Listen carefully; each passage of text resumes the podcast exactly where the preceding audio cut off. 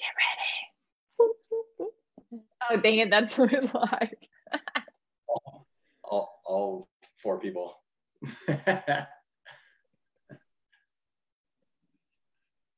all right. So is everybody going to be able to like chime in or do you just like mute everybody? They are automatically muted and then oh. we can have Q&A in the chat. Cool. Right on. But when it's a small enough group, I like when people like pop in. Oh, hi, Ruda and Adam.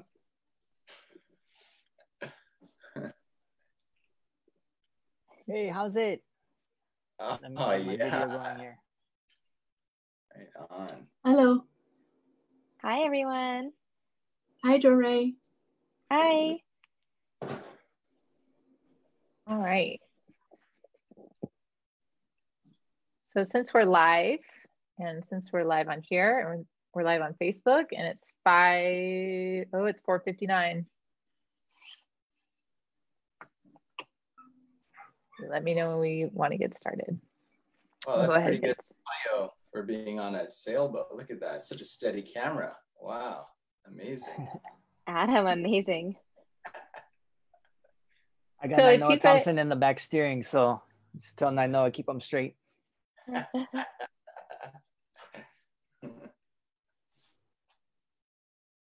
hey, Doorae, how are you? Good.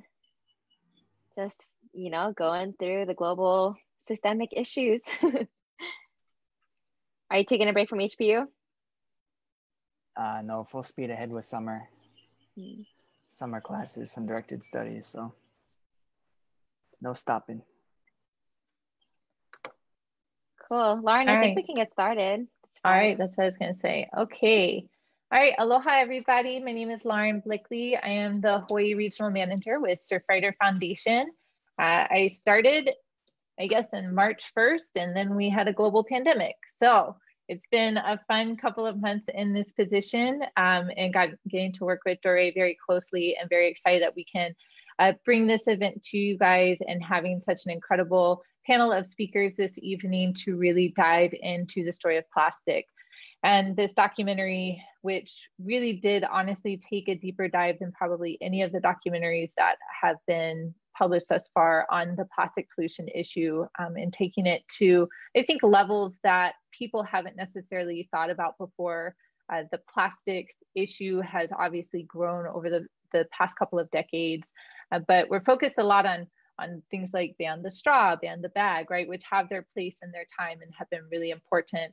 But this really started diving into these connections um, between our plastic pollution issue, the oil industry, um, poverty, uh, social justice issues, uh, and a lot of other things that intimidation factors, uh, pulling the blind eye over consumers, lying to consumers, right? And uh, really getting at some of these deeper issues. So thank you guys for joining us this evening and our amazing panel that we have. I'm gonna introduce you guys first and then uh, we'll get started with their stories. So tonight we have Kahi Pacarro, who is the co-founder of Sustainable Coastlines, and he is now the director of Parley Hawaii we have Marissa Miller, who is representing our youth voice. Woo, woo, go Marissa.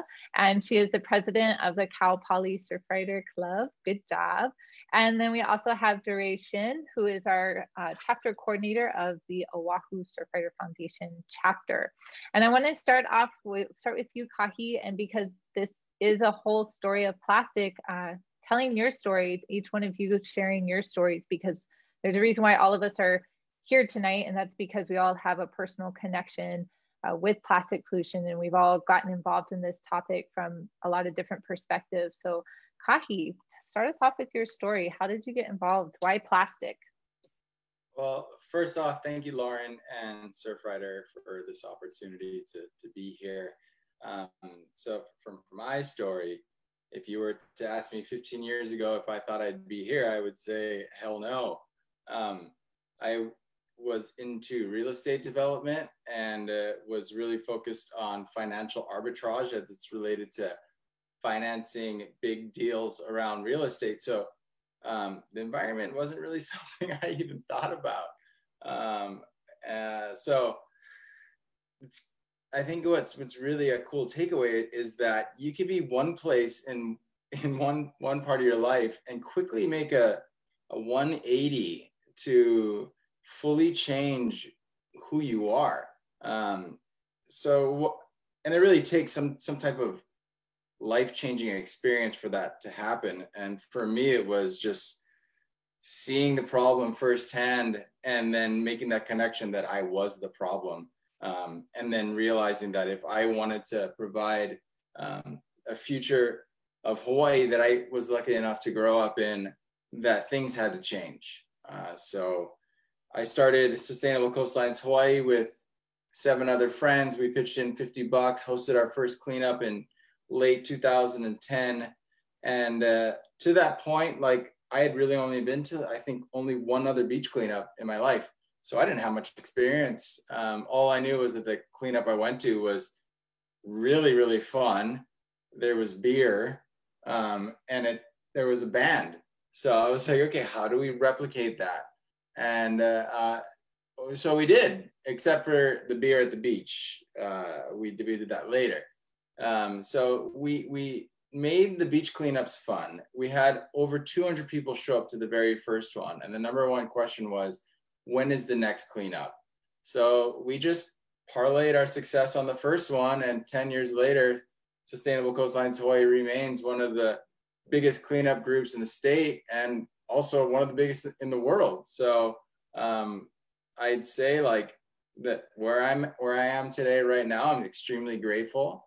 Um, everything that happened to me prior led me to this point, but I would have never guessed that I would be here as a result of my past. Thank you, Kahi. I don't think I realized that. Look, see, see where we get when we tell each other stories. Uh, and I think, you know, I agree. It's it's interesting where we end up, and every time I tried to make a ten year plan, and it gets that ten years, I'm never at that plan, but it was a good plan when I had it. So Marissa, um, what's your story? How why plastic pollution? How did you get here? Hi. Um, yeah, thanks for having me as well. Um, I got pretty interested in this whole issue when I was pretty young. I think before I could really understand it. Um, my parents told me that we went camping when I was in like second grade, and I vaguely remember this, but they were like, Yeah, you went down to the beach and you were really surprised by all of the trash that was on the beach, and you started picking it all up. And apparently, I had like rallied all of my siblings and their friends who were camping with us to like come down to the beach and like come pick up all of this trash that was like floating in with the tides and i was asking so many questions and just really like surprised by what i was seeing and witnessing because it just like more kept washing up with every wave and i think that that really like stuck with me from a really young age and at around the same time um, jack johnson actually visited our school and came to like do a little mini concert and talk a little bit about um, sustainability issues for Kokua Foundation. And um, I think that was kind of like the beginning for me, and that planted the seeds of all of these like issues in my mind. Um, and throughout my education, I was fortunate enough to learn a lot more about these problems and experience them firsthand, like Kahi was saying, um, and also just meet a lot of really inspiring people who are doing great work that encouraged me to continue to be involved in it. Um, and I had the opportunity to start a club while I was in high school and then now lead the Cal Poly Club uh, for Surfrider. So just kind of accumulation of events over time um, and a lot of encounters with really inspiring people who are doing great work that just kind of like really pulled me in to be involved in the in the issue and in solving it.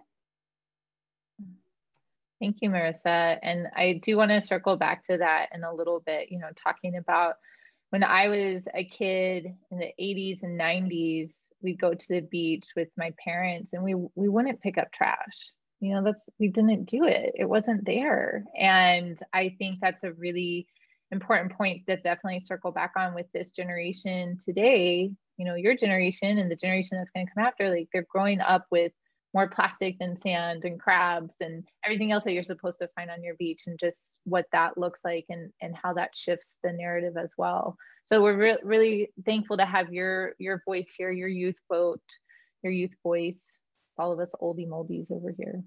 We've been in this too long. And then finally, Doorae, duration. Can you share us, share with us why plastic pollution, why you're here, how you got involved with this? Yeah, so a lot of people think I'm local just because I'm tan and Asian, but I'm actually from Pennsylvania and I'm born and raised um, in kind of the greater Philadelphia area. And I think um, being so far from nature, I mean, it was like three or four hours to the closest beach. Um, I never really was exposed to environmental issues or like a deep love or connection to nature. And I think the only environmental thing I remember when I was a kid was we were, we grew up kind of poor. And so we would buy napkins and cut them in half, we, like paper napkins and like fold them and cut them in half just to like save money. But it was also like a conservation thing but yeah, so that was like really my only exposure. But when I moved to Hawaii in 2010, um, I really fell in love with nature and it was quite immediate and profound. And from this place where I realized how important nature was and how healing it was to be in the presence of nature and the ocean, I was also, it was juxtaposed with this exposure to immense amounts of plastic and styrofoam I was seeing on the UH campus where I was a freshman. Um, and it really felt like it didn't make sense to me. It was like too paradoxical that these two things were happening this beautiful nature and then this deep disconnect where there was all this litter everywhere. And so I kind of decided to switch my major from political science to sustainability studies pretty early on um, and focus all my energy on climate and environmental issues and solutions. Um, and got involved with, I found the Surfrider UH Club, who were, they were drinking beers at the campus bar. Um, and convinced them to try to ban styrofoam because that was the thing I was seeing more than anything. Um, and I hadn't even gone to my first beach cleanup at that point, but in the during the campaign where we were trying to ban styrofoam at UH, I went to a Surfrider cleanup um, at Magic Island, and I picked up so many plastic bags and forks and wrappers and water bottles, things that I was still using on a daily basis. Um, and that's really when it clicked for me that I was part of the problem too. That instead of pointing fingers, that I needed to change my own life um, and get involved in a more authentic way by changing how I live my life and um, in that way how I present myself as an activist. So that's really what got me started in the environmental movement. Thank you, Doorae. Um, I will say, I feel like you are very authentic when it comes to walking the walk. And it's interesting, you moved here and got started start, sort of finding that love for nature right as Kahi was having fun at beach cleanup. So interesting sort of overlap. And I'm glad that you touched on that. Um, so Kahi, Doorae, and I, I think we first met in 2016. We're part of the Hawaii Marine Debris Action Planning, uh, which isn't as much fun as it sounds. Uh, but it's a really good process and um, creating you know these plans and these actions for addressing plastic pollution on our shorelines. Uh, i got my personal start in plastic pollution because at the time i was working for a nonprofit who focused on marine mammals and saving like essentially saving the whales.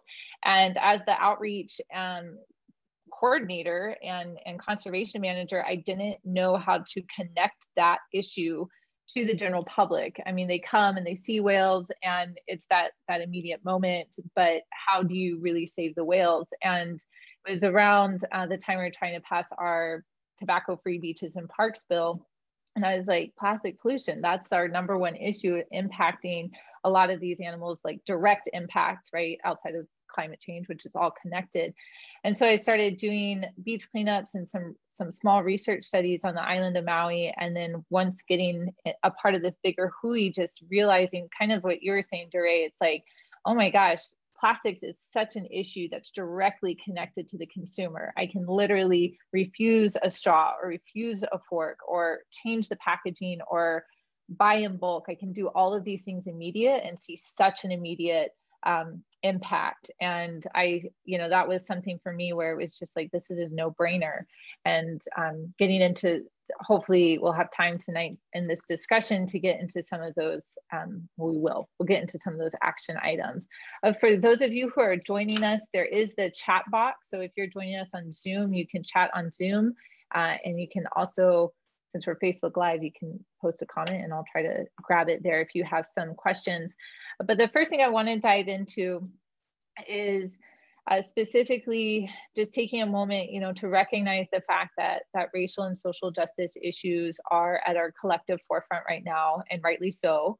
And this particular documentary did take an opportunity to dive into that. And so, also, instead of just looking at plastic pollution from Western eyes and from a, mainland and United States perspective, it really uh, took us through the entire journey of plastic from beginning to end.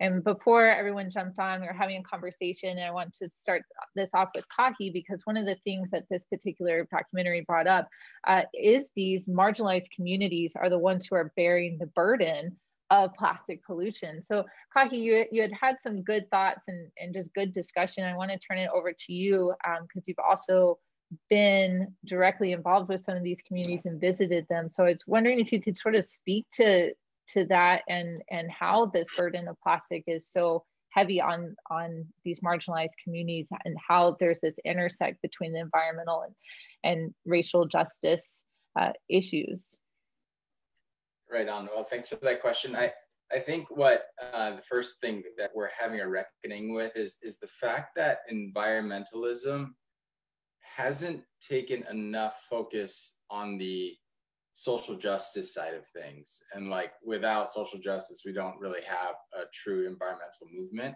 And this documentary, like it really helped begin shed light on that problem where you've got like the refineries in underserved communities.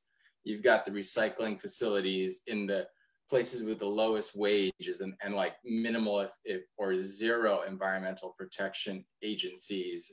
Um, and uh, when we talk about how we get people to care about plastics, right? Like, you got to find the right angles. Like, some people don't care about the dolphins or, or the whales or the turtles, right? Some people don't care about anything other than themselves. And then it's a, it's a health issue. It's like, hey, you're, you're affecting your own health.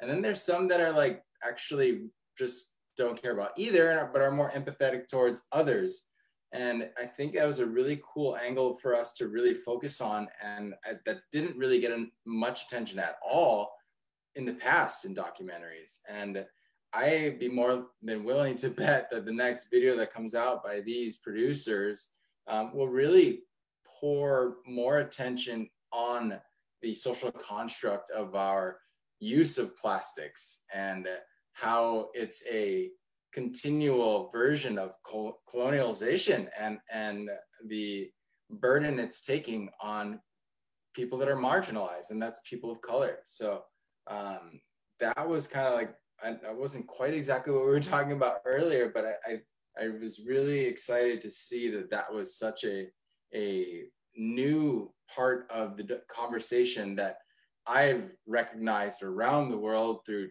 my work and just surfing um, but it's it was it was refreshing to see others bringing it to light, and it's and it's it's not just about the turtle with a straw in his nose.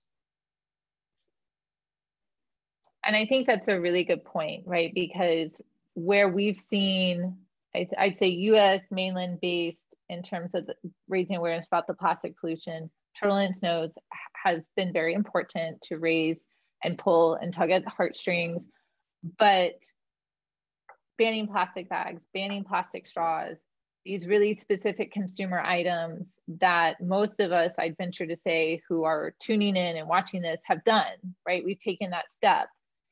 And I think you're right that this is going so much deeper and showing how they're specifically marketing and specifically creating products, right?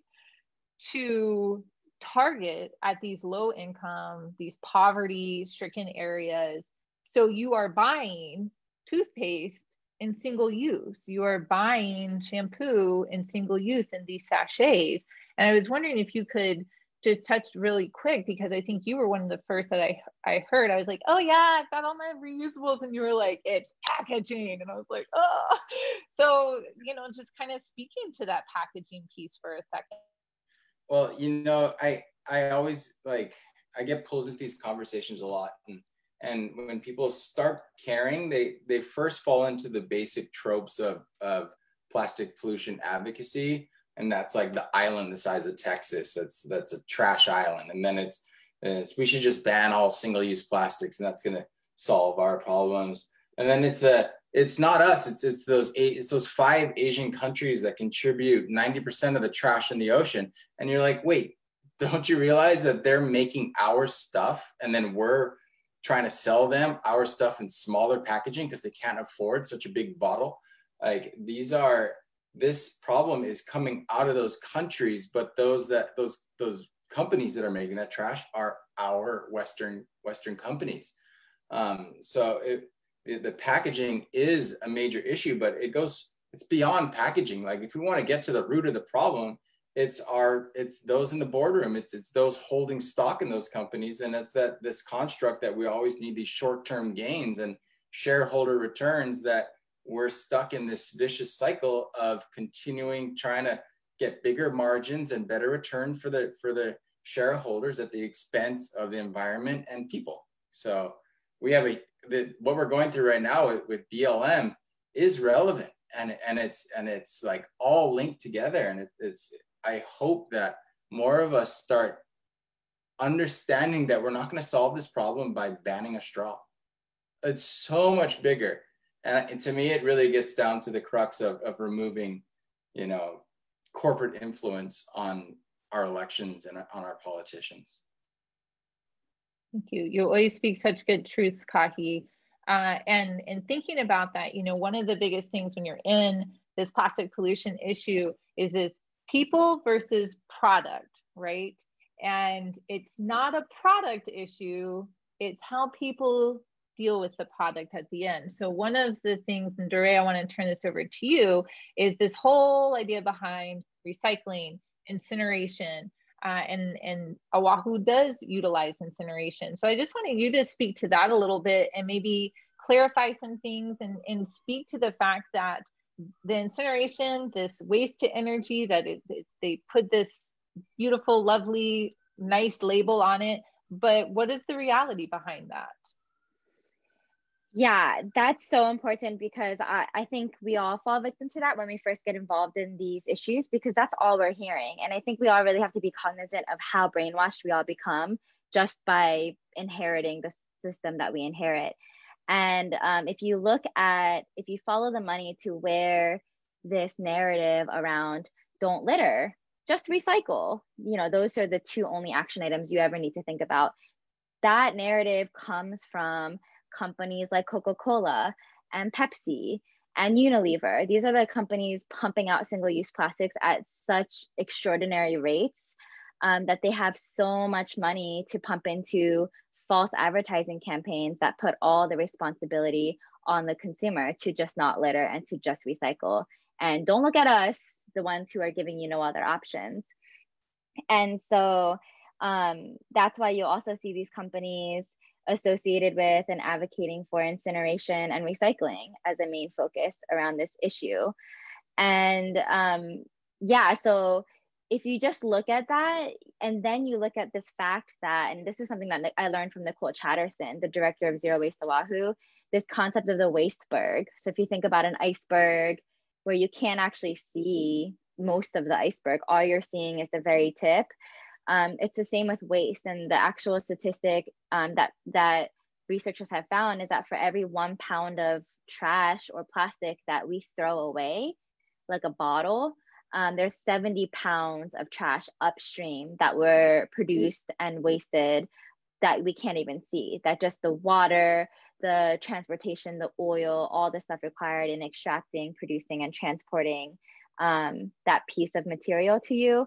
So I think it's so important to move away from pointing fingers at each other, blaming each other for using one piece of plastic, and really going back to where are these things coming from? What are the companies that are responsible that are trying to have us pitted against each other as individuals? Because if we tackle the companies, um, we're gonna be able to solve these problems at such a faster rate than if we just continue to blame consumers and try to consume um, try to change one straw at a time so it really is bigger than that. And I think that also connects to Bill 40, which I'm sure we'll talk about. And any any effort to pass the plastic legislation anywhere in the world, you have the same industry lobbyists from American Chemistry Council, American Beverage Association, the Food Industry Association, the Restaurant Associations. It's always the same people um, that are against real policy change. And so it, it always does, like Kahi said, go back to our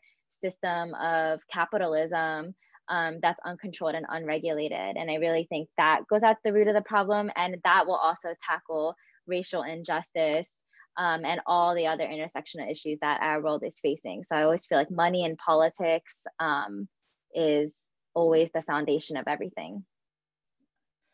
And Marissa, before I get to you, I want to pick up on something Doorae was just talking about, which were the bills and the American Chemistry Council, right? Um, what was really interesting is here on Maui in 2012, we passed the uh, Tobacco Free Beaches and Parks Bill to try to address cigarette butts, right? And cigarette butt litter, plastic, number one, plastic littered.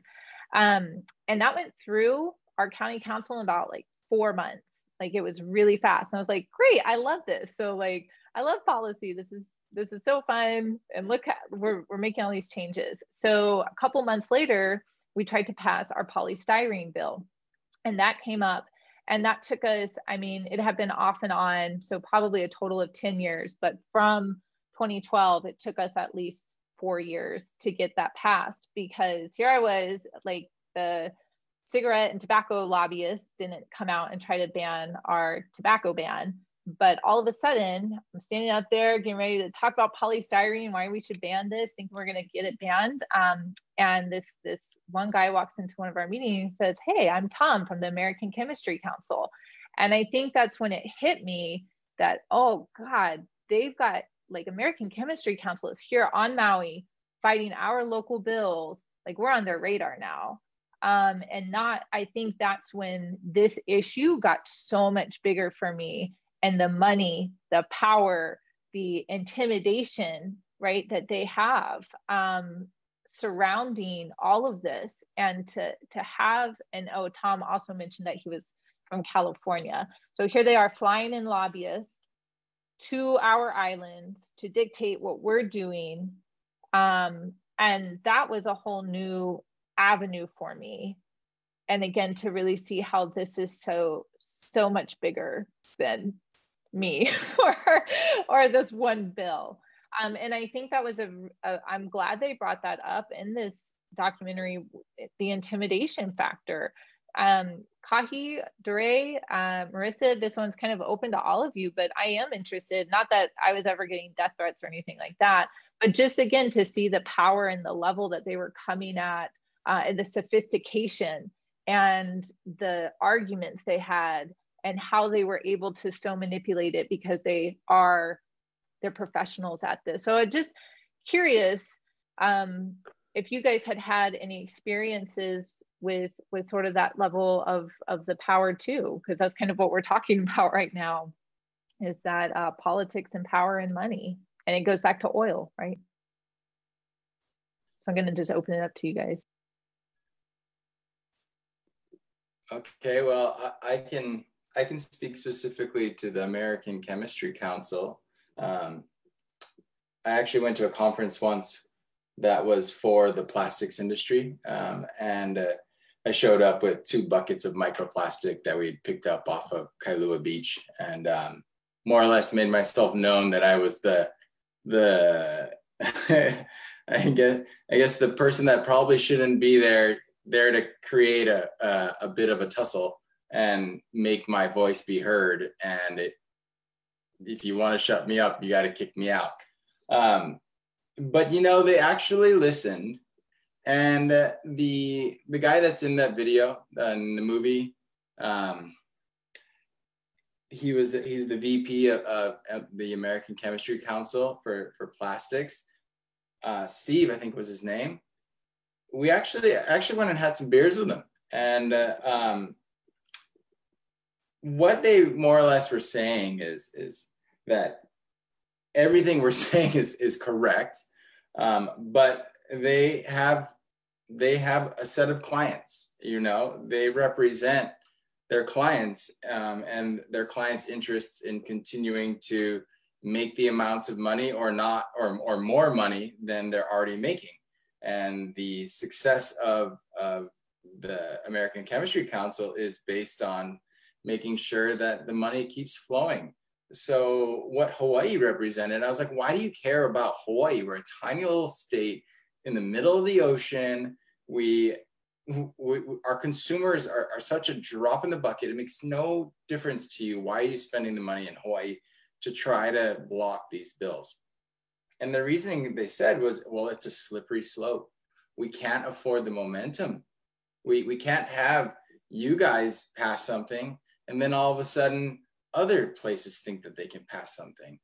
Uh, and that was, I was like, oh, geez, I, I really hadn't thought about it that way. I, sh- I should have, but I get it. Um, it, it does like, I get it. I'm, I appreciate your honesty.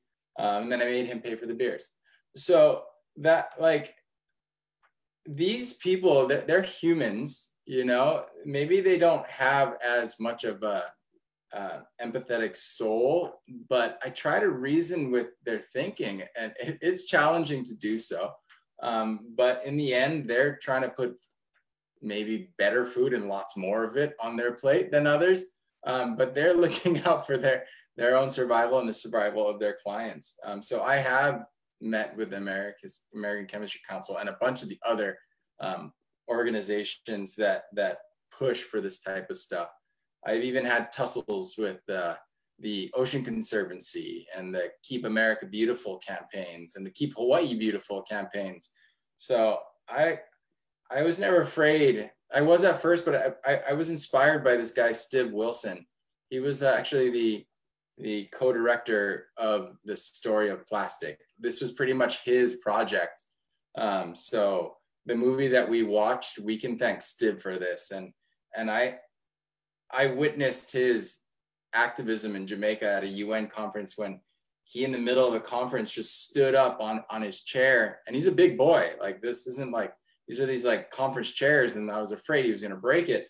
And he just like started yelling at the top of his lungs talking about why aren't we talking about the big the big issue here? And the fact that this whole conference is being funded by the people we as environmentalists are saying we need to shut down we can't get our narrative through because you guys are taking money from the same people we are saying are the problem um, so I guess the, the, going back to the question, it's like the American Chemistry Council and these other organizations are willing to talk and negotiate to a certain extent. Um, but in order to dismantle what they're trying to do, we can't alienate them. We actually have to engage with them to a certain extent to try to understand where they're coming from and find the weaknesses in order to exploit them and, and get our, our mission completed. Thank you, Kahi. And this is why I always appreciate conversations with you because you just got such great insight. Doorae, were you gonna add add on? I just wanted to tag on to say I'm glad that that guy paid for your beers because all these lobbyists make six figures.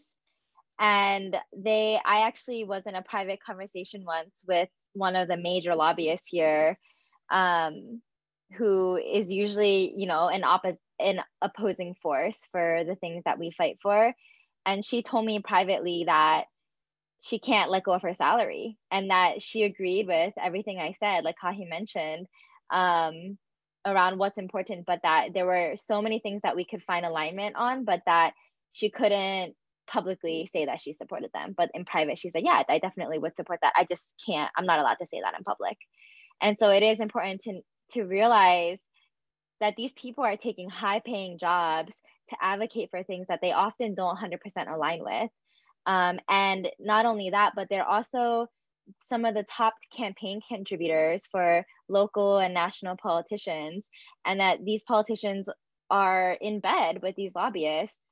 And so we have to address that level of corruption because when we fight for bills, I mean, when we, I heard that 13 years ago they were fighting for a styrofoam ban, and we weren't able to pass anything until this year, Bill 40. So that's 13 years of failure. And every time I was in those rooms when I first got involved, I was so upset every time because it'd always be like 50 to 100 people packing the room youth and adults and families crying and upset about the plastic issue and that we need to address this we support this bill and one lobbyist sometimes two that are like we oppose this bill for these reasons and just speaking the way that they speak and then the bill would die.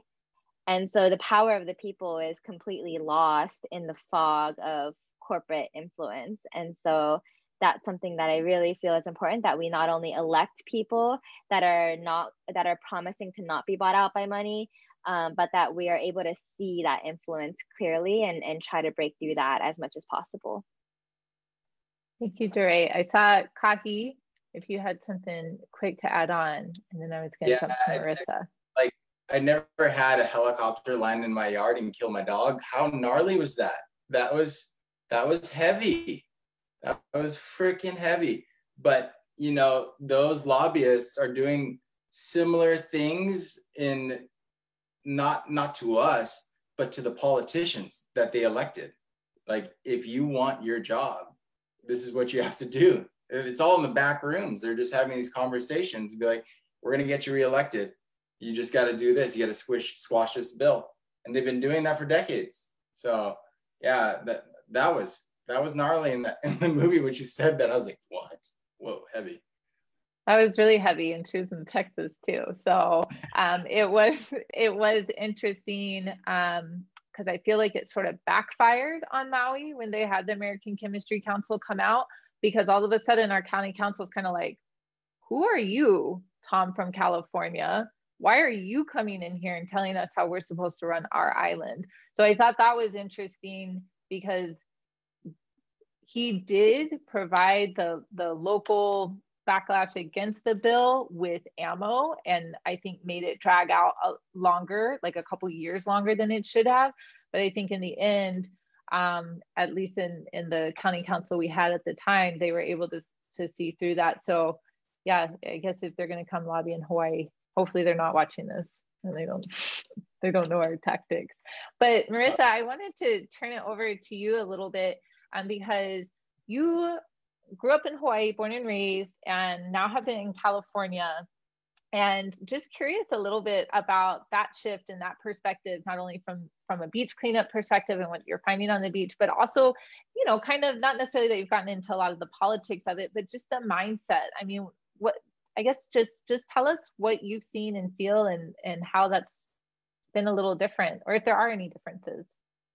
Yeah, um, I saw in the chat box that um, Christian was asking about our my interaction with like lobbyists or school administrators and stuff, and kind of tagging on um, this conversation that's been happening around um, the resistance of like industry and lobbyists for the industry. Um, there's a really interesting documentary called The Merchants of Doubt that kind of breaks down the tactics used by the tobacco and the fossil fuel industry and how they spread misinformation in order to keep basically making profit off of um, all of these externalities that are affecting marginalized communities and all of us. Um, so that, that's just a really interesting documentary that if anyone wants to check that out.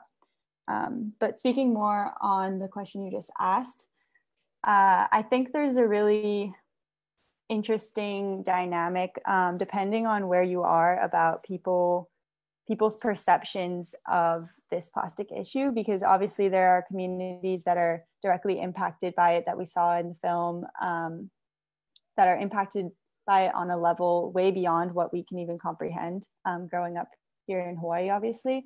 But also, like, just the difference between here and California that I've noticed um, growing up here, like, as I mentioned, I saw like direct issues of plastic pollution and marine debris floating up on our beaches on the east side. If you go over there, like it's all you see, it's all over the place and it's in massive quantities and it's hard to ignore.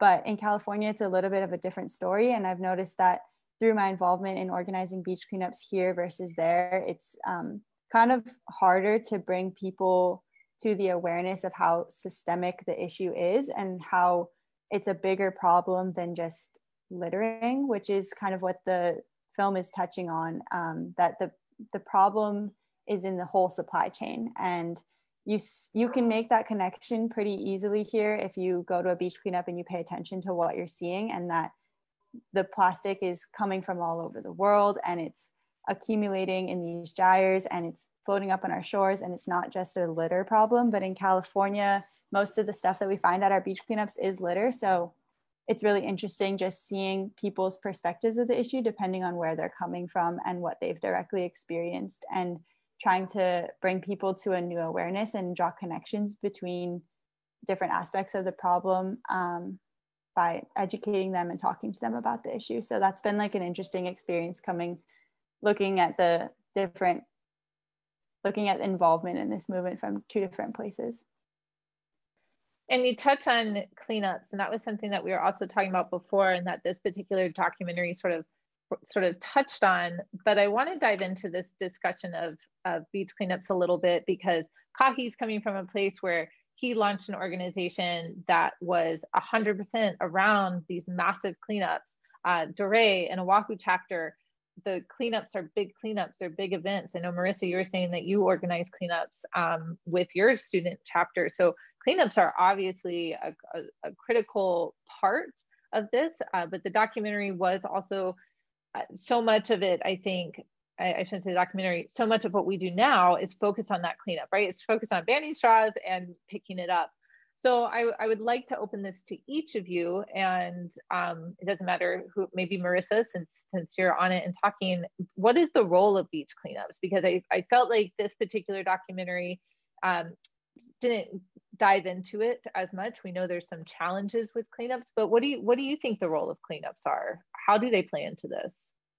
Yeah, um, I think beach cleanups are really important. Uh, it's usually how most people get involved in this movement in the first place. Um, everyone I know who's involved in this movement started with beach cleanups because it's the most tangible way to take action and it gets people interested because they get to go out there and spend time by the ocean with friends and community members and learn about the problem firsthand. Um, and although it's not necessarily the solution to any of this, by no means, um, but it is really important because I think people need to draw connections before they can really care about them and really dedicate time to um, solving them or at least addressing them in any way. So I think beach cleanups are a great way for people to learn a little bit more about it, get educated, and also get connected and plugged into their community and the people who are working on these issues and addressing them in a more systemic way and in a more proactive way.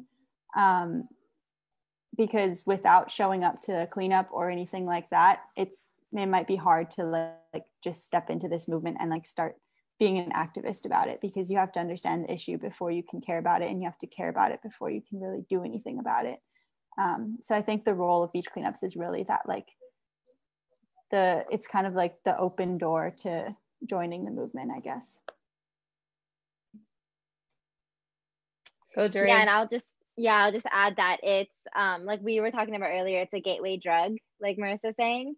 Um, and it really is that first step. And I don't know if that wasn't an option for me when I was in college and I and my only option was to testify at the legislature if I would have even gotten involved. So I really think that beach cleanups are a palatable first step for people, even though amongst ourselves we can kind of make fun of them as a band-aid.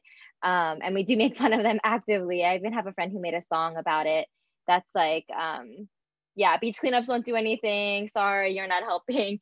But we all know that, but it is that gateway drug. It helps us grow our movement from the grassroots level, and um, it's a funnel, you know. So we get way more people that way because people love going to the beach, and then they're able to see. Because sometimes you can't actually see. Like when I first went to Magic Island, you couldn't actually see what was in the rocks. You really have to get down and like get into the crevices of the rocks, and then you're like, endless, endless amounts of um, plastic hidden or the microplastics that you can't see if you're just walking.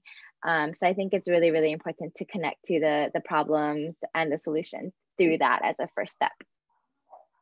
Kahi, I'm going to jump over to you in just a second, but you brought up an interesting point, Doorae, um, when I was in college, I was a marine science major in Miami, and about halfway through, I know you've heard this story, um, Doorae, but I was getting, I was so frustrated. I was like, why do I keep reading papers from the 1980s about climate change and coral bleaching and all of these issues, right? I was like, I, you know, why aren't we doing something? I got involved in this because I wanted to change. And then I ended up at the Surfrider Club at the University of Miami. And the first thing we did, um, we were a, a fledgling club and we hosted a beach cleanup, and only two people showed up. But it was the best beach cleanup I'd ever been to, and probably ever. Didn't have beer coffee, but it it was like you said that action item like i finally felt okay i'm taking action you make such a good point that yeah if people came and we're like okay now you have to go testify in front of the ledge like you know that that is um, scary and very different versus yeah i'm gonna be able to come out. So i, I like that you made that connection. Um, all right kahi i'm ready. What what's the role of beach cleanups the good and bad of beach cleanups? Give it to- well personally for me it, it was a beach cleanup that woke my ass up. So as part of paying it forward i was like okay if that's what it took me to recognize the issue which has now evolved to a continual like path of education to learn more about the subject um, what is it going to take others so it's the it's the cleanup and um, ever since then, I was like, I want to give this experience to as many people as I can. Um, and uh, the trick is, how do you get that many people out there? People don't really feel like they're making as much of an impact if there's only two people that show up. But if you get 1,500 people, you don't feel like it's a Herculean task. You, you feel like there's other people like me. Um, there, there are others out there, and I shouldn't give up. Um, and uh, the the cleanup is just a, a, really great experience to to introduce the person and then to be the hub for them to bring in other initiated people to also learn because we, we see so much recidivism in these cleanups. Like we see the same people year after year after year. And it's like you know that this isn't the solution. And let's be honest it's not the solution but it is one of the most poignant solutions in the ability to wake people up. So even if we're not making a dent in actually cleaning up the mess because it's just going to be back, well, look at the amount of awareness that they create. It's priceless. And I think it's probably the most powerful tool that we have. Um, and I'm glad that, and I, I want to take that and then shift it just a little bit because we wouldn't again, of course, be in this issue of talking about cleanups if we didn't have such a consumer based, throwaway based society, right? And one of the things that I wanted to draw back to Hawaii is, you know, they're talking in this documentary about uh, they're in India and they were talking about, you know, he said we we used to have respect for materials, but we've lost that. We used to not have any of this because all of our materials you didn't throw away right? Everything was every it was a resource. Um, and it, it got me thinking about here right? And and hawaii because as an island there there was a time not so very long ago when we weren't throwing things away right? And um, especially speaking you know and looking from that that native hawaiian perspective as well. So but today and one of the tactics that the lobbyists had used uh, against our polystyrene ban was don't take our plate lunch right? And having this plate lunch packaged in styrofoam and it was like oh my gosh if you take away the styrofoam polystyrene packaging you're you're taking away a piece of our culture. So wondering if you guys could could all speak to that uh, a little bit. And and i did think you know we are this place that is so tied to not wasting and not being wasteful but have yet you know is there a way we can get back to that? Or or where do you sort of see that intersection with where we're at now I want to speak to this just because it triggers me when I like think about that campaign because it was like you see this and if they they paid a local dude to hold up a styrofoam lunch and it just said don't take away my plate lunch there was no there's no um, logic or you know it just it doesn't actually make sense. It's so ironic and it's so offensive because uh, you know hawaiian culture was zero waste and you know there wasn't plastic and it's and plastic is such a new thing that the fact that that campaign was effective i think was the most shocking to me because it was so clearly wrong and didn't add up. But the how effective marketing is on our minds, I think is really worth examining. That people are so easily swayed by a poster or a meme, and oftentimes don't we don't want to go through that process of critical thinking of like one step would just take you to the conclusion that oh my plate lunch can be packaged in anything else other than styrofoam like paper or compostables um, or anything. And so i think that's what's concerning to me and, and i think that's really what we're trying to um, cultivate is this this community of critical thinkers who care about things other than convenience.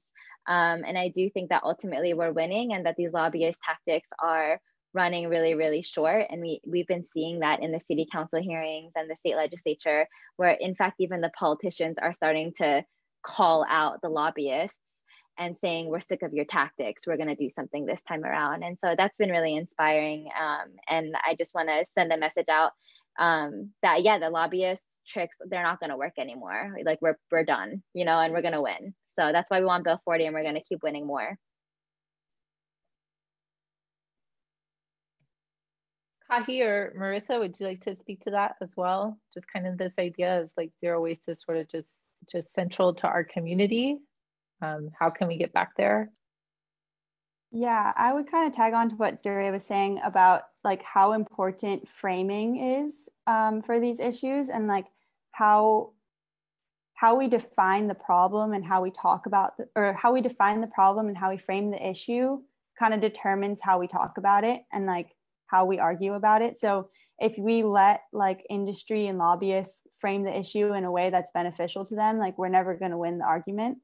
Um, so if the frame is like taking away plate lunch from like locals, then yeah, we're not gonna like it's gonna be hard to like argue with it. But if we reframe the argument as that there's an alternative and that we can do things a different way and that we did do it a different way before styrofoam existed, then I think it's a lot easier to like have that conversation. And so yeah, I just wanted to touch on like the importance of that and like putting a frame on the issue that is beneficial to what we're arguing for. Industry and lobbies kind of determine that for us. Um, and then also just kind of touching on, um, I'm not sure if I have this idea fully framed in my mind, but uh, kind of tying in like social justice issues uh, when we talk about like moving away from plastic pollution because sometimes plastic is the cheapest option um, for communities who may not be as wealthy um, or who may not have access to the alternatives yet. Um, so thinking about that and keeping that in mind when we're pushing for legislation and having options for providing alternatives to communities who may not be able to afford it and um, just kind of like keeping that in mind is really important because people who don't think that they have access to the alternatives will probably side with that argument of like opposing a change um, until they realize that the resources would be available to them. And yeah i guess just like always keeping like keeping the diverse perspectives in mind when we're advocating for these things absolutely thank you marissa uh, we just had a question come in, which is actually a question that I had on my list as well and trying to figure out where to fit it in. So I guess we're going to fit it in right now. Uh, so Trissa was asking, um, and this discussion around COVID 19 and the CDC coming out with this statement, which hopefully you guys have seen and read, where essentially saying that single use plastics are better. Again, framing, shifting, driving the narrative um, essentially, right? And this whole idea of almost in a way, I guess, kind of capitalizing on that fear of COVID 19 to say that we need to, utilize single use plastics um, more. So curious about your guys' thoughts on that and how, like I was showing you guys, I'm gonna do it. I'm gonna get flack for this, but this is, you know, the trail mix we usually are able to get in bulk, and we're not allowed to bring bulk bags right now. And I've even snuck them in and gotten in trouble. Um, and they're not even having this in bulk, it's already pre-packaged. Um, my husband was the one who went shopping, so we're going to have a talk about that later. But this is a major issue, right? And so all of the things that we used to buy, not packaged, not even talking about the single use stuff that the CDC is um, really requiring us to use or saying that we should utilize now, but all of these new requirements where we used to uh, be able to utilize are reusable. So where maybe Kahi, you can speak to that.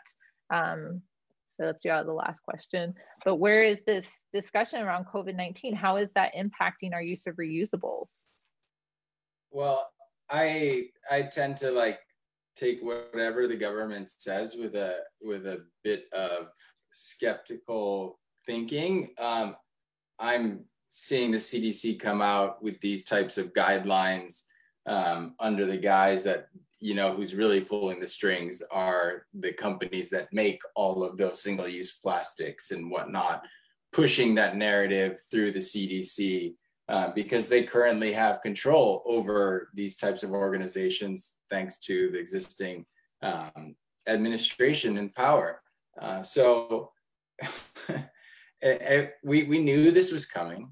Um, we simply need to more or less get the data that we can trust that isn't tainted and be able to come back with a response. But in, in the short term, hey, as environmentalists, we don't want to come out and, and put anybody at risk eh, from a health standpoint. Like, like in the end, we're telling people to stop using plastic because eventually it could kill us all from just pollution and ruining the oceans and, and then the, the tragic dominoes that happen after that.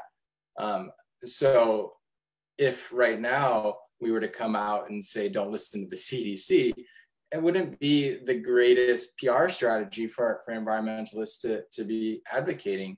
So I, for, from my standpoint, it was more or less saw this coming. Um, let's let's allow time to go by and come back with a aligned response that more or less proves that this action is not based on science and based more on political motivations to uh, reduce the environmental environmental movements power over things like plastics.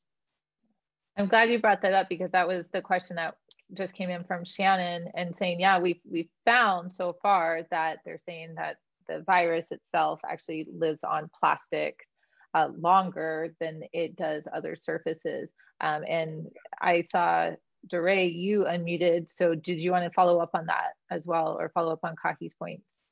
Yeah, I mean, just from the local perspective, so the city and county of Honolulu had kind of signaled that they were going to recommend all businesses use single use plastics, especially in food establishments. Um, and there was a contingent of us that were saying, no, there's this is not based in science, as Shannon mentioned um, in the studies that have been done um, and that reusables are completely safe, especially given that the Department of Health require, they already have such stringent standards on specific sanitation methods that all restaurants already follow. Um, so reusables are completely safe and always have been from viruses because they're like sanitized in a three-step system. And um, so we were able to deter the city from formally um, um, recommending single-use plastics, but there is definitely this industry lobby effort um, nationally, not just in the plastics industry, but a lot of other industries are trying to leverage this as a way um, to get regulations relieved. That we're seeing the fishing industry locally do that now to Trump to get rid of the marine protected areas we just won recently. So I think we need to be really cautious and aware of how much time and money these groups have. And they just yeah, because of all the time and resources they have, they just spend all of that time like trying to do reverse things that are good. And we're just trying to put out true factual information um, that we don't need to be afraid of reusables and that there are disposable alternatives that are better than plastic already available. Kahi, did you uh, have another thought on that that you were? Uh, it, was, it was it was more in in reference to that ad that the American Chemistry Council put out of the local guy with the uh, styrofoam packaging. And it was like the biggest affront to the Hawaiian community that I could see. You know, like we, we're talking about uh, arguably the most sustainable from a from an environmental standpoint culture ever to exist on Earth, and uh, saying that the food is best served in the most unsustainable product around. Like, I'm really hoping that we can keep the momentum on Bill 40 and avoid any of this potential backlash towards the bill because I was really looking forward. I, it's it's fun. I, I have a friend that's on right now from Australia, Cam, who really loves Wendy's, and I I wanted to take him and show him that we can get food in in non-plastic coated stuff. I was like, dude, you can we can do this in Hawaii. You can do it in Australia. I want to get him a plate lunch, but he really loves Wendy's. I hope we can. I hope we can get Cam a sustainably sourced and packaged Wendy's meal when the I'm coronavirus sure is lifted. Okay. You know, in talking about that, I kind of wanted to also pivot back to Marissa. Um, you know, coming from the youth voice, I want to talk about the youth voice, but I also before that, I did have a question. You know, for you, taking born and raised in Hawaii, taking the lessons that you've taken from here and taking them to California What's that been like? Yeah, um, I think like grow well growing up on an island, you kind of see systems on a smaller scale, and you can see that like your resources all come from somewhere and the stuff you use after you're done with it all has to go somewhere and i think you think about it more when you're living on an island because you have to like you you kind of think about those things you know like where's all our food coming from? There's not farms everywhere like it must be coming from somewhere and like where's all our trash going? I don't see landfills everywhere so like it must be going somewhere. So i think like growing up on the island i thought about these things a lot more and i thought about like the systems in place that are providing all of these things that i'm using and providing for all of the activities that i do and everything. Um and you you grow up learning about ahupua'a and um, you learn about the Hawaiian culture and how they could sustain a large population of people on these islands um, without needing to import all this food and without needing to export all this trash or burn it. Um, and so taking those ideas with me when I left to go to college was really interesting because I noticed that a lot of people didn't necessarily have that mindset or were aware of those things. Um, a lot of people don't necessarily think about where their food comes from or where their trash goes uh, don't even know what a watershed is. And so growing up in Hawaii, like that's something you think about all the time. Like people always talk to you about the connection between Mauka to Makai and the connection, um, the connections all around you, but they don't always, they people aren't always aware of that um, on the mainland, I think. And so it was really interesting, especially going into a major um, environmental management and protection where I, I thought everyone would be aware of all these things, but they're not. And I think that that kind of speaks to our education system too, um, and how how people are being taught from a young age. Um, sometimes that information might be influenced by um, these like the messages that industries are putting out and stuff too. And like there's not enough education on um, sustainability from a young age i think. So that's just like a really interesting thing that i saw. And also just awareness of like indigenous cultures too. So like growing up in hawaii you learn about hawaiian culture. Um, i'm assuming in most in all schools. Um, i learned a lot about it and i took that knowledge with me and i learned about the chumash people on the san luis obispo coastline um, when i went to college. And i'm minoring in indigenous studies so i'm like invested in learning about these things, but I don't think that everyone is. And in several Indigenous studies classes I've taken, people like aren't even aware of the history of colonial oppression in our country. And I think that that's something really important for people to understand. And it ties into this issue really well, too, because these systems that were created by colonists are still the systems that we live under today and are what cause marginalization of different people and different communities. And it ties into the Black Lives Matter movement, it ties into plastic pollution, it ties into the oil industry, it ties into all of these different issues. And there's so, so much of an interconnectedness. And I think people need to be aware of that in order to really like understand all these issues. Marissa, can you run for president in like 2030? Like how old do you have to be? That was great. uh, but I love what you said because I think it also goes back to what we've been dealing with um, with COVID 19 here in Hawaii, right, is we know our food systems are broken. We know plastic pollution is an issue. We know that we have to have more localized systems. We know our parents or your parents and, and my husband are working within the utility, right? My husband works on the renewables. They've seen renewables increase because all of a sudden the hotels have come off the grid because the hotels aren't open, they're not running. Um, but we import diesel, right, to run run our electricity. So we know that all of these systems are broken and that we have to shift to these more localized systems and we've talked and we talk and we talk about it and it's not just here it's it's everywhere and so i feel like covid-19 has forced us to actually take action to really try to be more localized because we're realizing that it's not that it's it's not if it's when. Um, and i think it also comes back this was something that was brought up in the documentary um, but i think it also comes back to again to this whole plastic pollution right?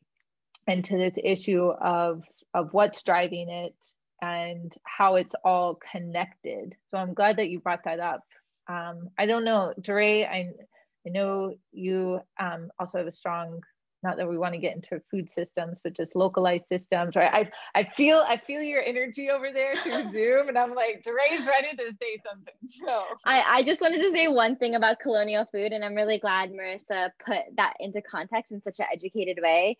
But just that uh, indigenous food is packaged in things like banana leaves, and colonial food is packaged in plastic.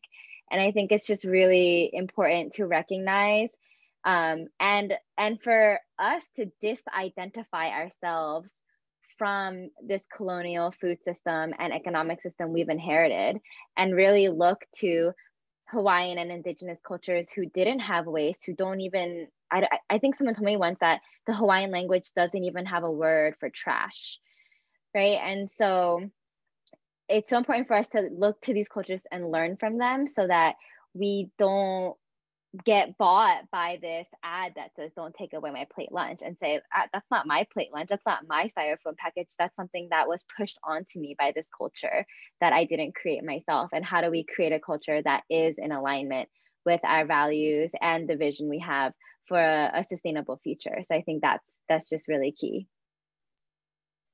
Thanks, Doorae. Um, and I do think that's such an important point. And I want to kind of on that point pivot to this idea of extended producer, I almost wrote consumer, extended producer responsibility, because I think that is something that hasn't been in the general public's vernacular. Uh, and we were talking about this a little before we jumped on. You know, when I first got involved in the plastic pollution issue, I was like, okay, I'm going to be on the beach. I'm going to collect that. I'm going to pick it up. And then I met Kahi, and he's like, we're supposed to hold the companies responsible. And I was like, we can do that? that's like a thing. So I was wondering, Kahi, because you have been a part of even my journey into this, um, and this was brought up, but but expand on this. Uh, like, what does what does that look like? Because right now, consumers, I don't think a lot of people understand this.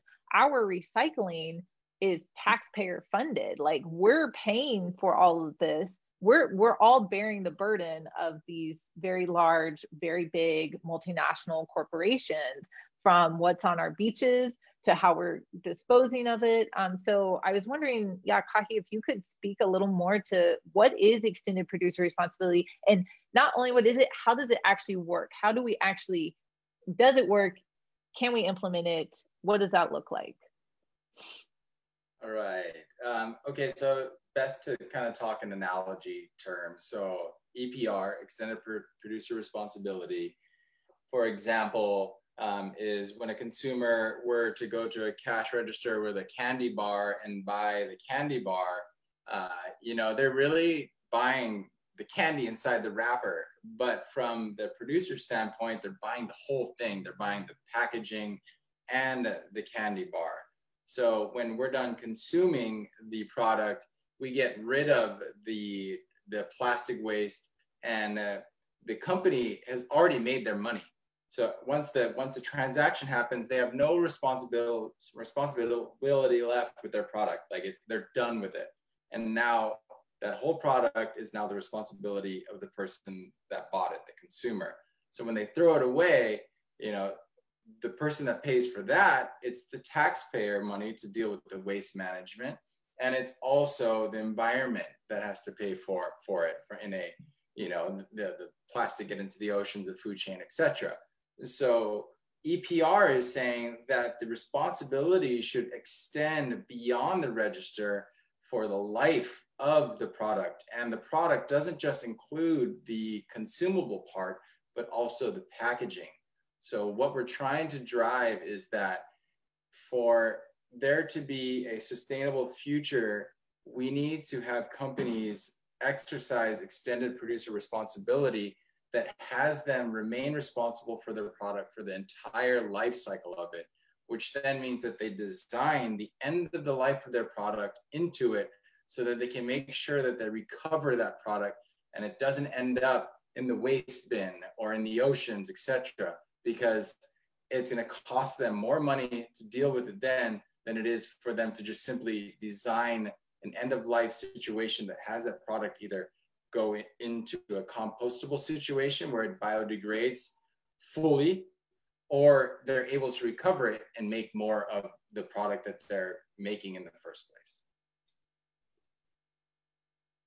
So are there like actual because i feel like you've probably had these conversations like examples of where this could this does work or are we holding the coca-colas the pepsis the unilevers are we holding them accountable right now or is that the the next step we have to take we are not holding anybody accountable there's like there's like maybe a few of us that practice conscious consumerism, but it's not happening fast enough. And I really don't think that we can have a consumer led um, revolution. It, it's, I, I, I, well, I have a little more hope right now.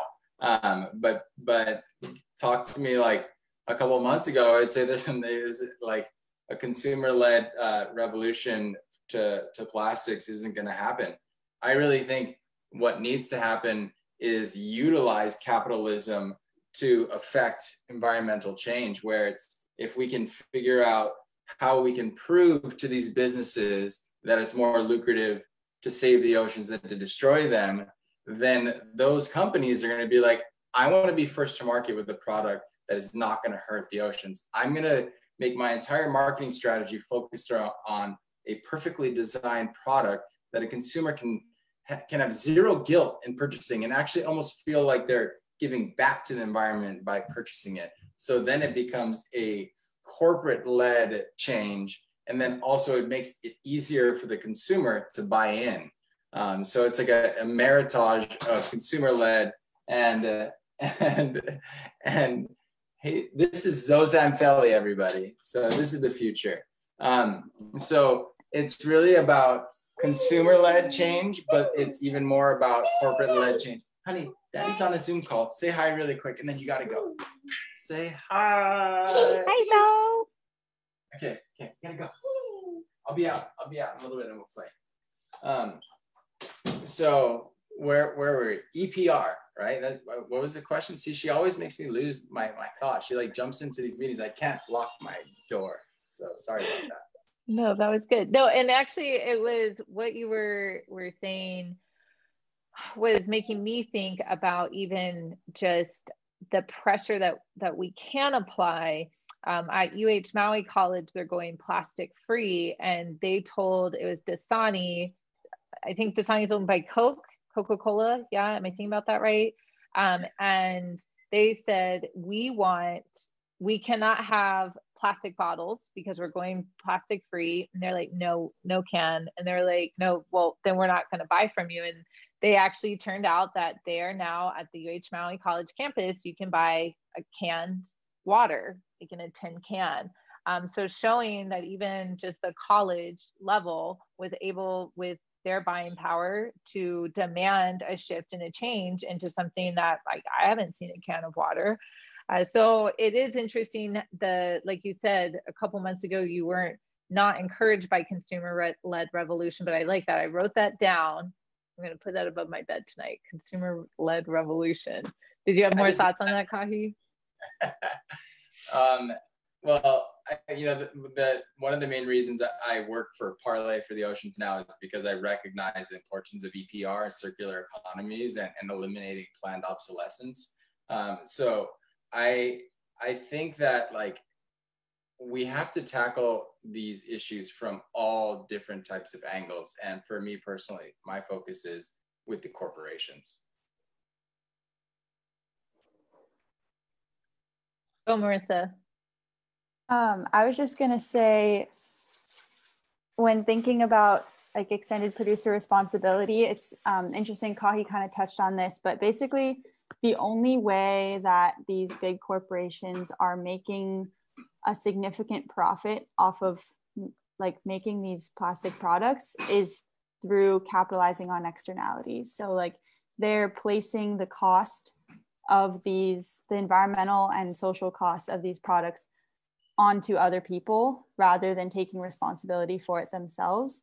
And that's what's causing marginalized communities to be to bear the the biggest burden of these products and allowing these companies to make such a big profit. And so making them responsible for the pollution that they're causing could help solve some of these problems. And you can kind of see at least like a start to those solutions in other pollution areas. So if you look at like carbon taxes like and like carbon trading systems um, that's like a really interesting way to think about like market-based incentives for making producers responsible for the pollution that they're causing and making it um, like in order to maximize their profit under like with like carbon taxing on them um, it's actually better for them to do something better for the environment so that they don't have to pay the price of the pollution that they're creating. And so i think that there's like some really cool opportunities um, in terms of making producers more responsible for the pollution that they're creating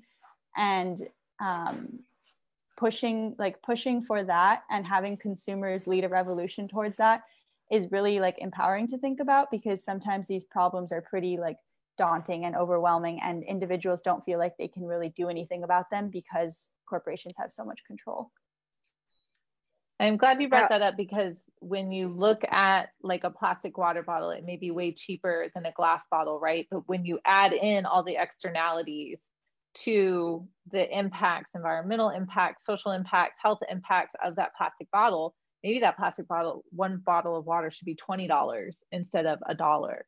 Doorae, take it away. I just wanted to share from the solution side that I think it's Germany and several other European countries that do charge um, or they have a like how we have our high five program in Hawaii. They have a, a 25 cent buyback. I mean, it varies from place to place, but this was featured in a documentary I saw recently. And the 25 cent buyback works by returning your bottles back to the grocery store where there's like a vending machine where you return the bottle and you end up getting like cash. Cause if you have, you know, it's, you can get $5. Now I'm going to test my own math. You can get $5 for 20 bottles. And so that adds up much more quickly than a five cent program would.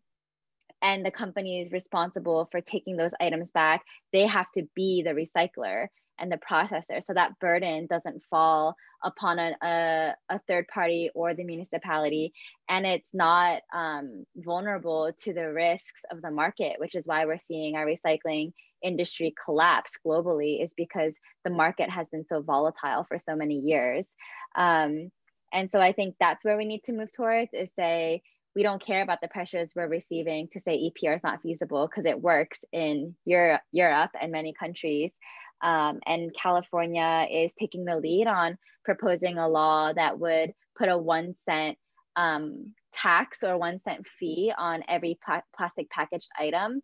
I think the caveat is that it's on items that are not recyclable or compostable. Um, and and then that money would go towards supporting um, new zero waste programs so that we can have more of a circular economy.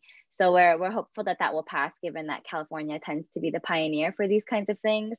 Um, and we're yeah we'll be looking to them for more guidance on epr so it's possible. I mean i think america's a little bit behind compared to some of those more progressive countries but um, yeah, I mean, they need to take responsibility. And I always use the analogy of the milkman model.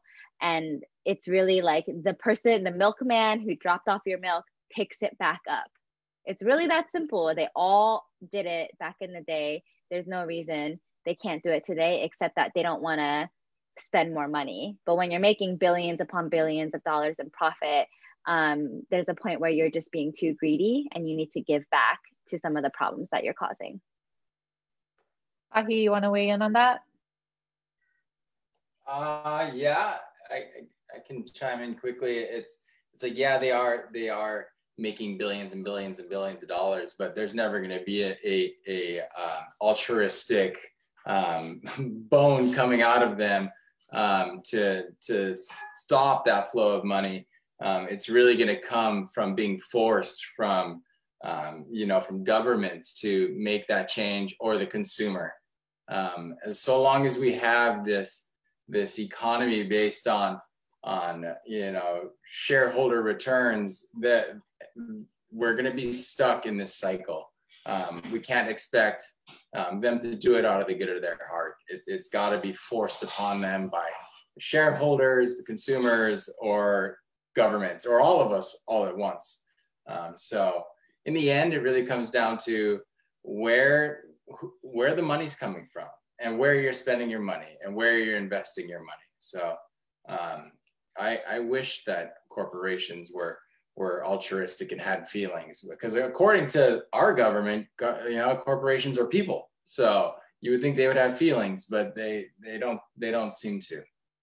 They're people without hearts but I, I guess i will i will add that i think what marissa was pointing to about the carbon tax is so important because plastic is made from oil and oil is incredibly cheap partly because it's heavily subsidized by the US government. So when you remove all of these corrupt factors, we can actually get to a place where oil is as expensive as it should be to account for the externalities, like the social and environmental externalities. And then plastic wouldn't be competitive anymore on the market as a packaging option. And I think we really need to grapple with that reality, not only in the terms of plastic, but also in the food industry and how the food industry um, it, the junk food industry and the meat industry are the ones that are heavily subsidized by government. So this is the same issue in every, it's the same corruption in every issue you face. So we really, it's always back to the money um, and and how the government controls the market in the wrong way. And if they control the market in the right way, we can really get to some positive solutions. That's why I'm thankful for these silver linings that we've started to see with COVID 19, right? And again, that shift back to our localized systems, back potentially to the milkman, back to um, you know our local farmers and investing in in our local systems because that right there is going to cut down a lot. But I'm glad that I'm glad we had I actually had that written our subsidies. So I'm glad that you guys have touched on that. And with nine minutes to go, uh, I I hope that everyone is tuned in. Again, I think everyone who's tuned in is probably already a part of this conversation, understands this issue of plastic, but I hope what this conversation has done is taken it from the straw bans, which we know are are it's all tied in, like it's important, but taken it to that next level, right? Where this is much bigger than straws. Mm-hmm. This is a much bigger issue with a lot of different factors. And in saying that, then it kind of gets back even to Marissa's point of now I'm re overwhelmed, you know? So I guess in these last couple minutes we have just each of you guys sharing i did write down vote because i think we all do need to vote and shift who's in office and representing us especially at that federal level and representing interest uh, versus the rest of us. And um, but yeah what what not that you have to put a nice shiny like bow on it. You can be honest with us but what do we need to do? What are some things that we can do? What are the avenues so we can uh, try to really address this in a meaningful way? And i'm going to go kahi marissa then Doorae because that's who i'm seeing on my screen in that order okay. Uh, am i can you hear me? Yeah you can hear me. Um, i'm personally extremely disenfranchised with our entire political system. Um, my man got screwed two election cycles in a row. Um, so I I don't like Democrat, Republican, you know, they're all being powered by the same corporations, and it's just it's just heart wrenching when we finally had a chance to really unveil that and, and see real change from from a top down level most of that is, is lost. Um, so I, I i have to say like we should never be having to choose between the lesser of two evils. And uh, um, I, I didn't realize we were going to be talking about this but like in all honesty right now i'm like we need we need we need some we need to hit we're like we're like drug addicts. Like we have to hit rock bo- like super rock bottom before we we wake the hell up. And uh, that's where we're headed. And uh, like i'm i'm i i wish i could give some some silver linings and some glimmer of hope but like i don't from a political standpoint i don't see much. Um and uh, like it's it's just I don't know. I, I hope maybe the, the rest of you can bring me bring me some hope and, and not the hope in the form of that, hey, some of these some of these people that we do like are gonna be on some committees where they're gonna be more or less have gags put on them still. So I'm I I will leave it at that, except okay, I do have some hope. Right. And I was gonna say, I shouldn't maybe I shouldn't have said the word vote. maybe you can take that piece out. But no, I, I still think we should vote. You know, like like it, we shouldn't we shouldn't be forced to vote blue no matter who. But um, we also should have to understand the ramifications of our choice of, of how we vote in this upcoming election. Um, and maybe maybe we do need um, to hit extreme rock bottom and and uh, and whatnot. Um, but I see hope. I do see hope in things like what's happening right now with the with the Black Lives Matter movement. And I've actually had online conversations with people and I've been able to actually convince them like we're talking about staunch far right leaning um, ideals that I've been able to like at least kind of get people to start to understand the perspective of being a person of color and and understanding like how I can help them contextualize their place on earth as a white person or even a mixed person. And uh, the hope I'm seeing is I see people actually starting to have the introspection needed for us to get towards change. And I think that's extremely hopeful. Like I would have never thought I'd be able to get through to some of these people, but they're right now they're listening. They they're starting to see that the this house of cards that they've built up is really not really with a strong foundation and it's crumbling and it's as a result of their their unlike you know their, their strength in their beliefs. And now that it's all breaking down they're like wow maybe what i believed was wrong. And at the hmm. same time me I, i'm seeing things like hey i didn't see that perspective. Like we all have to realize like the more information we get our our ideals can change and the way that we view needs to continue to evolve. So that gives me hope. I like that. Um, i think you totally hit it. I think people are so much more open right now to receiving even people who thought they were already there and realizing we're not there right? And and i do think the plastic pollution issue it is also a very personal journey right? Like it, it, does happen on an individual level we've got to realize that and it's it's opening yourself up to looking at your lifestyle not just with plastic but it's like do i really need that new shirt? Do i really need this? It's it's like going back to that consumerism too right? So i agree kahi i think that people are much more open and receptive. I'm glad that you brought that up.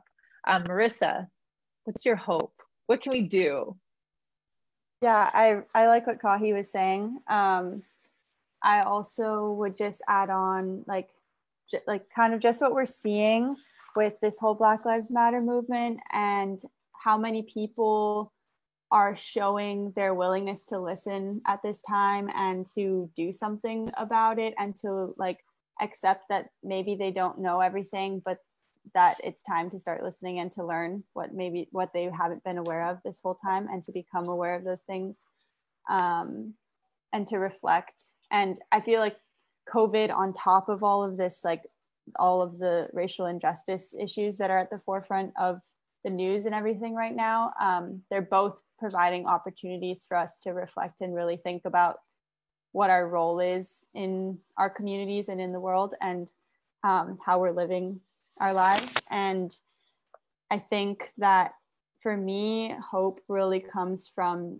like just the con- like the conversations that I have with other people and um, like always being able to like keep our minds open to like learning new things. Um, I think that educating ourselves and each other is a really important like first step to making change happen because if people don't know what's going on and don't know what they can do then nothing's going to happen but once we start having the hard conversations and um, start listening to maybe voices that we haven't been listening to uh, i think that's where change can start to happen um, and i would also say this is something that doshi always says from algalita um, he was in the film.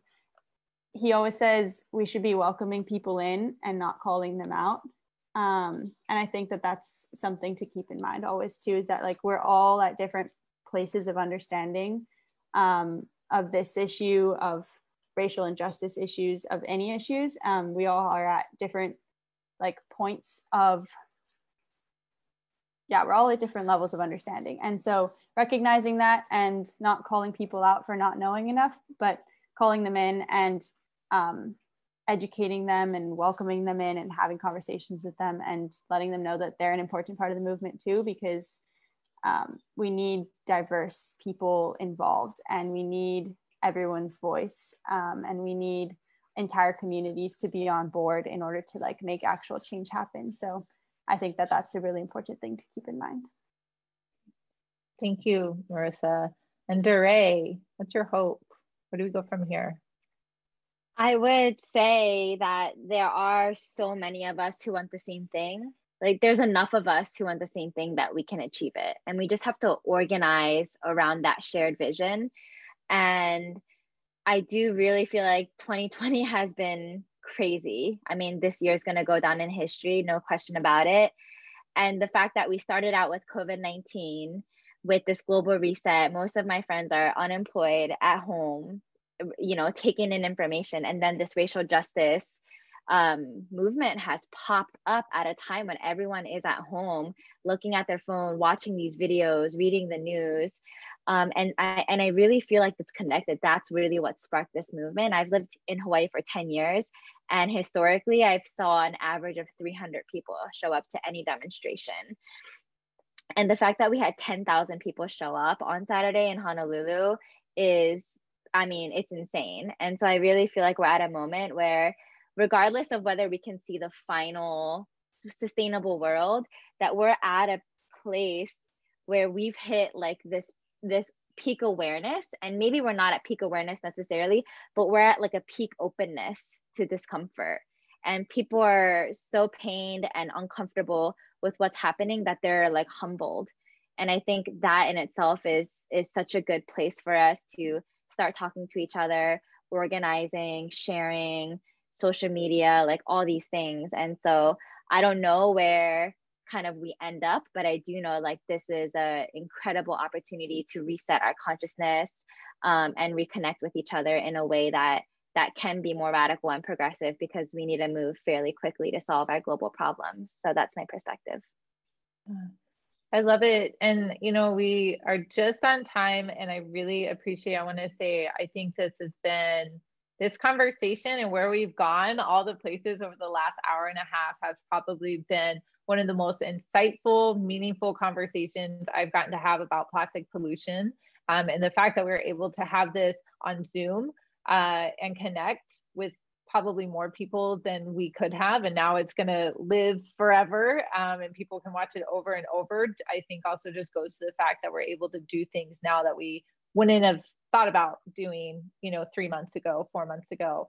Uh, you guys are all amazing. And again, I really appreciate the opportunity to seriously dive into some of these issues that aren't talked about in the plastic pollution movement as much as they should be. Uh, and I hope actually in like three or six months we can all check back in and do this again and see like where we're at. Did anything shift? Because kahi's like if we're at when we get to rock bottom i'm like i feel like we are at rock bottom right now. So i don't i hope we don't add too much further to go. But it would be really neat to check back in and and see what our perspectives are our six months down the road selves like if we could look back and wish we had told ourselves this. But just very very thankful for all of you, all of your insights. Um, and Doorae, I don't know if you want any last words to to wrap it up, just from the Oahu chapter, because you guys worked hard to put this on. Um, I would just defer to Kahi. Follow Kahi on TikTok at Plastic Surf, because apparently he's dancing and that sounds fun. Um, but we're also we're at Surf Surfrider Oahu.